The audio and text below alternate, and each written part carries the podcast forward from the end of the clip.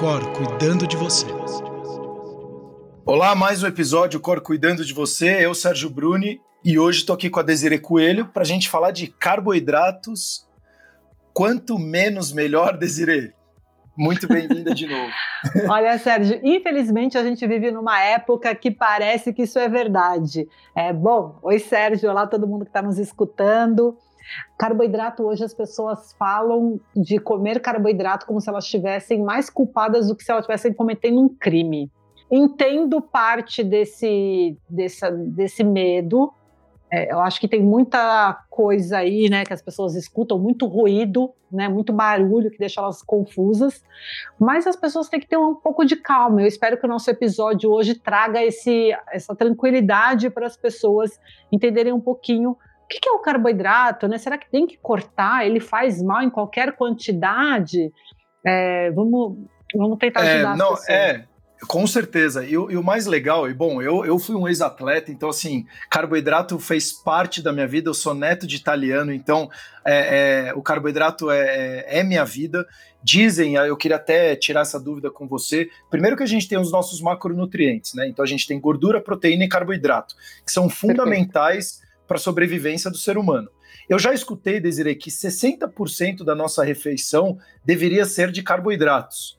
Então, assim, é, essa é uma pergunta até que eu quero saber se de fato, em geral, uh, isso pode estar tá certo, porque o carboidrato ele tem as suas especificidades, né? Então, você tem os, car os, os, carboidratos e os carboidratos. Você tem bons carboidratos e ruins carboidratos.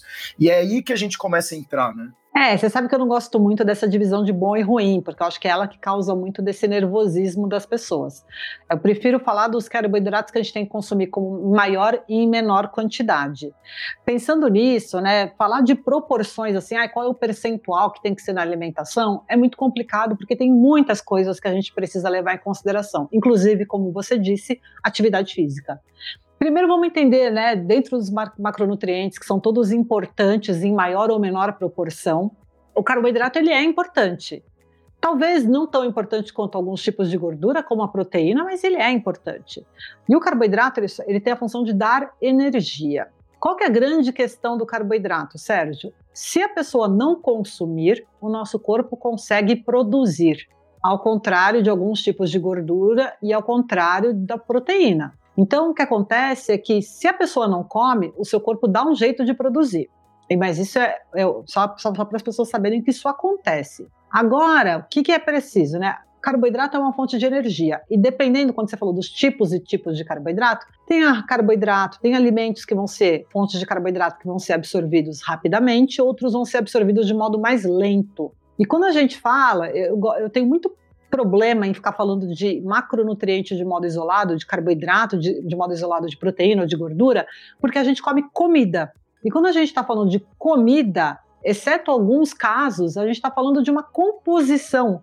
A gente chama de matriz alimentar. Então, a gente está falando ali de alimentos que vão ter um pouquinho de gordura, que vão ter um pouquinho de proteína e vão ter carboidrato. É muito melhor, quando a gente fala de alimentos, a gente falar de comida. Então, os alimentos que são prioritariamente fontes de carboidrato, né? Porque, salvo, por exemplo, o mel, né, ou açúcar de mesa, os outros eles vão ter um pouco de outros macronutrientes.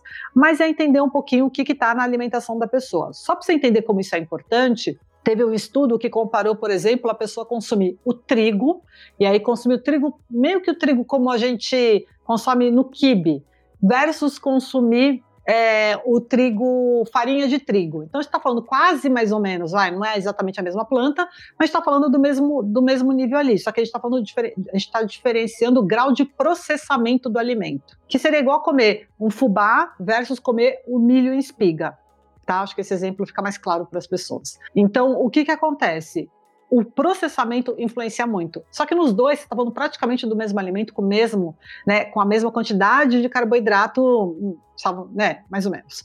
Mas o que, que, é importante a gente entender? Que quando a gente está falando do alimento íntegro, do alimento mais menos processado, o in natura, você está consumindo ali uma matriz muito mais rica. Isso influencia como o seu corpo lida com aquele alimento e quanto ele vai te saciar. Então, ah, você vai falar de carboidrato, ah, milho é fonte de carboidrato. Tá, mas o que você está comendo? Você está comendo uma espiga de milho ou você está comendo fubá, pulento o tempo todo?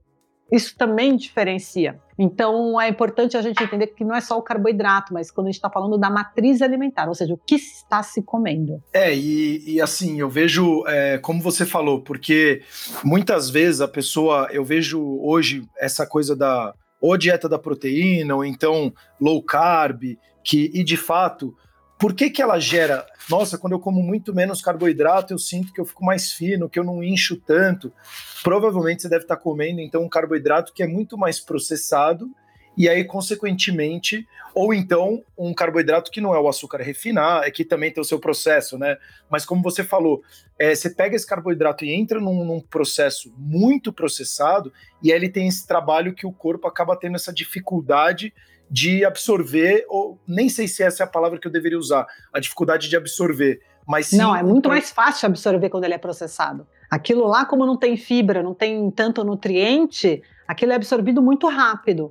Entendeu? E aí é quase um vai, vou brincar aqui, vai passar reto. Então não dá saciedade, por exemplo. Né? Então é outro efeito metabólico. Quanto mais processado, mais rápido é absorvido. Então, olha, olha que interessante. Para você que está escutando aqui, você fala assim, pô, então você vê várias vezes que você come um salgadinho, carboidrato. Cara, dá meia hora você está com fome de novo. Você vai comer um junk food ali, um, né, o cheeseburger, é, batata frita, muito processado, dá uma hora ali, você está com fome de novo. Então preste atenção se a, as refeições que você está fazendo, se depois de um curto espaço de tempo, você teve aquele momento de saciedade, você terminou de comer e falou, nossa, estou me sentindo bem agora.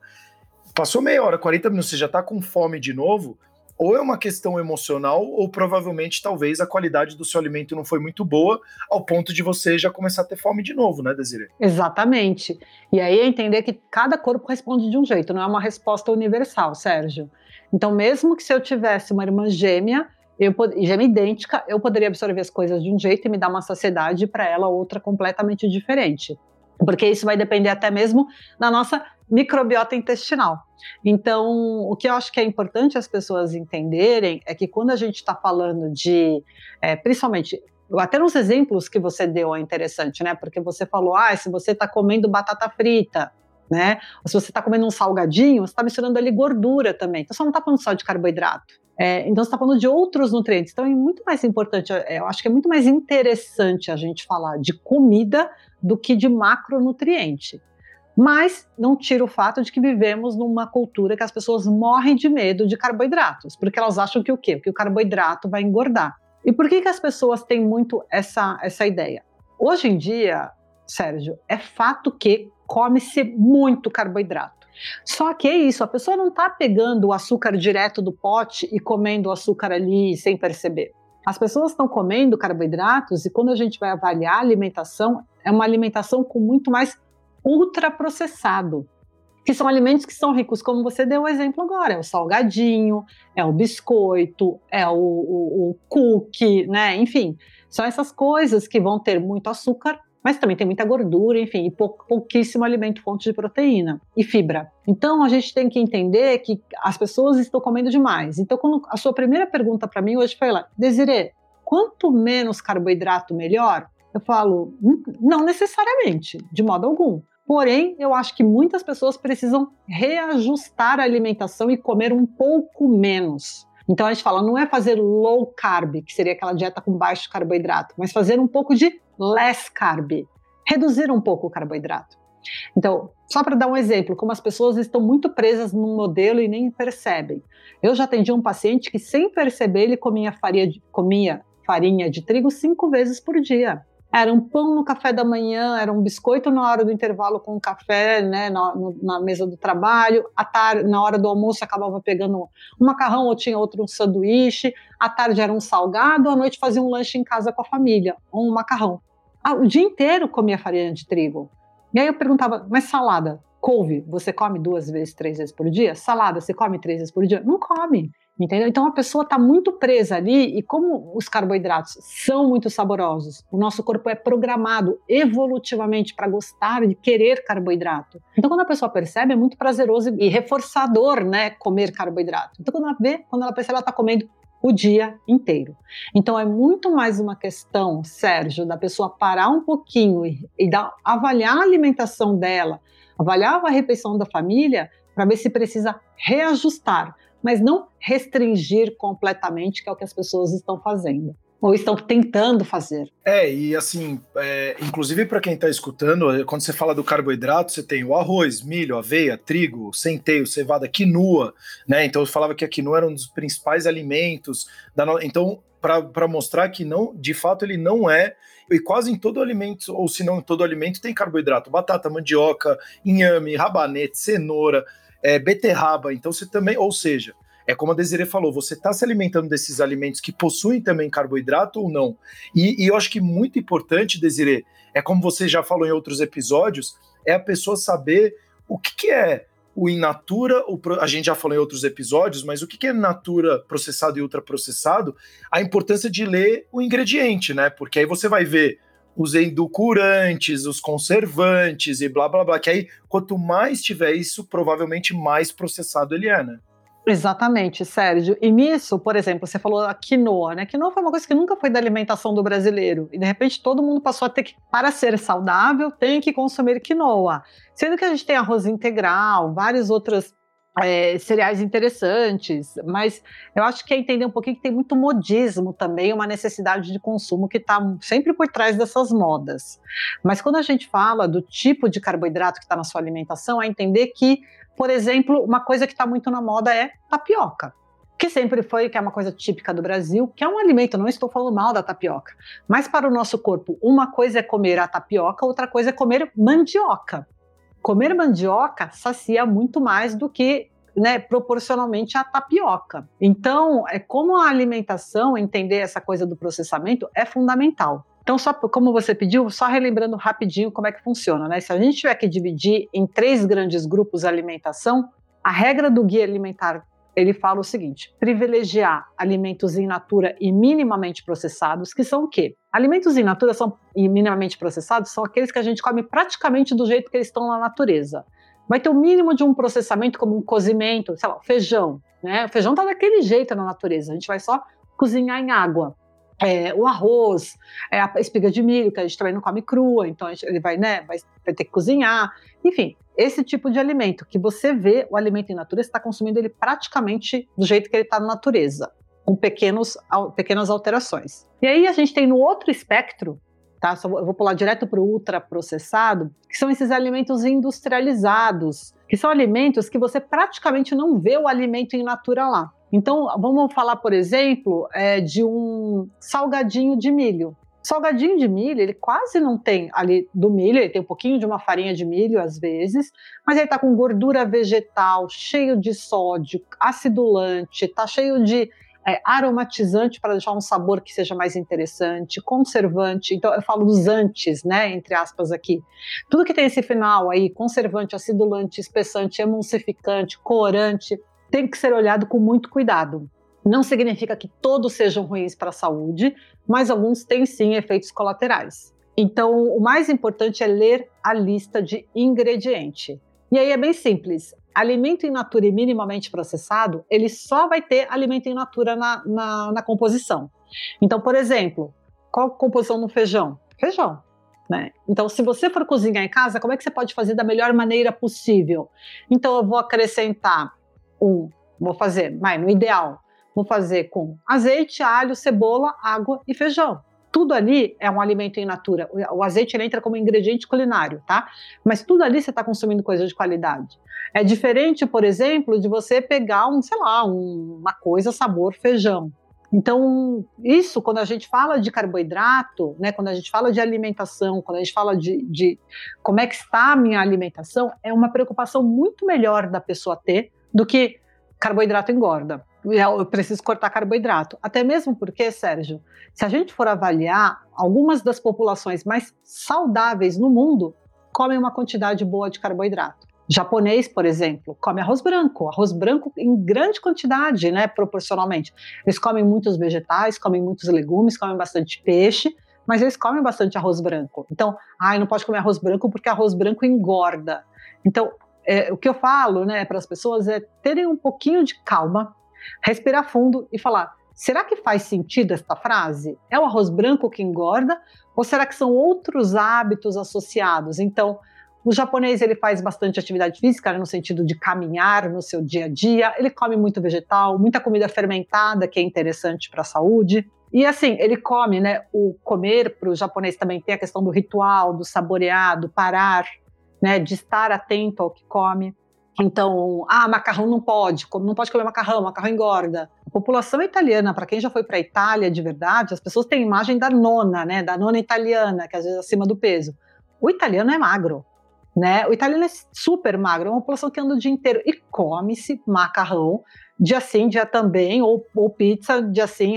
É, é, da, é da alimentação deles mesmo. A pizza nem tanto, mas eu lembro, né, o filho da minha amiga, ele estudou, eles moraram lá uns meses e o filho dela foi para a escola e era servido risoto no almoço das crianças. Tinha um dia que tinha era macarrãozinho ou um risoto, e tinha um dia que era uma pizzinha, mas assim, tudo feito na escola, né? A gente não está falando de pizza dessas cheias de gordura, não, era massa feita lá com queijo de qualidade, molho de tomate feito na escola.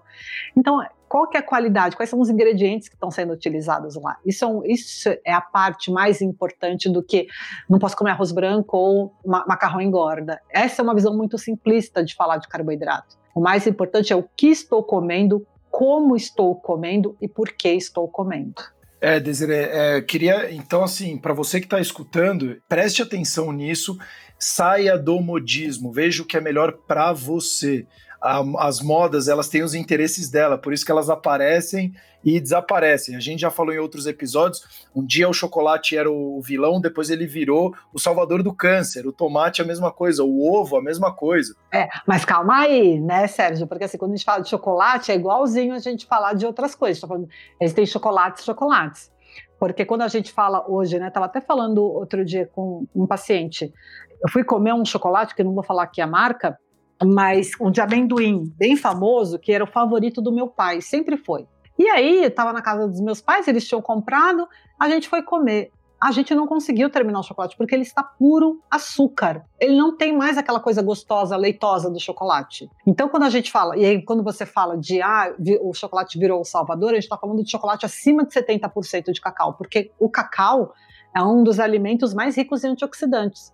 Então, até quando a gente fala de ah, chocolate, não dá para colocar tudo na mesma, né, como se estivesse falando da mesma alimento, porque não é. Então, a gente tem que entender o que, que é, né? E novamente, lendo lista de ingredientes, você consegue identificar até dentro da mesma categoria dos chocolates.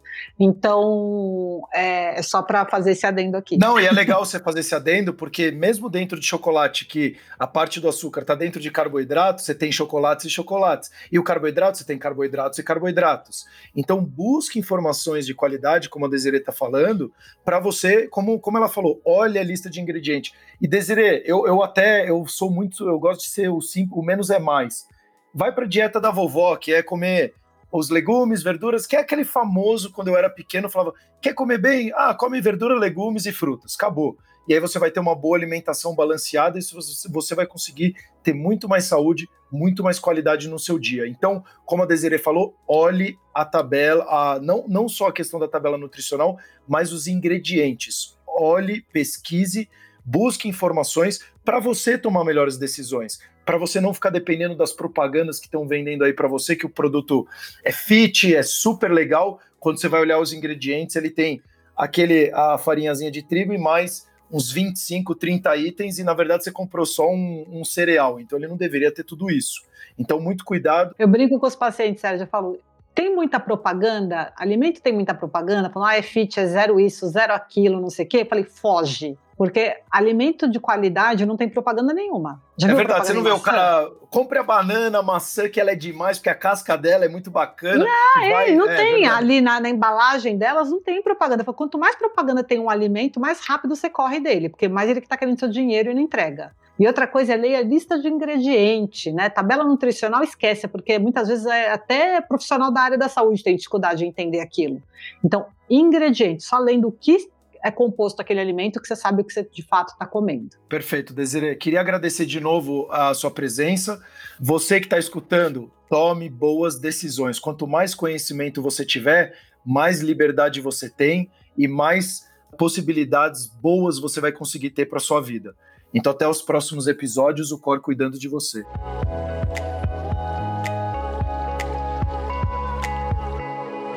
O Cor cuidando de você.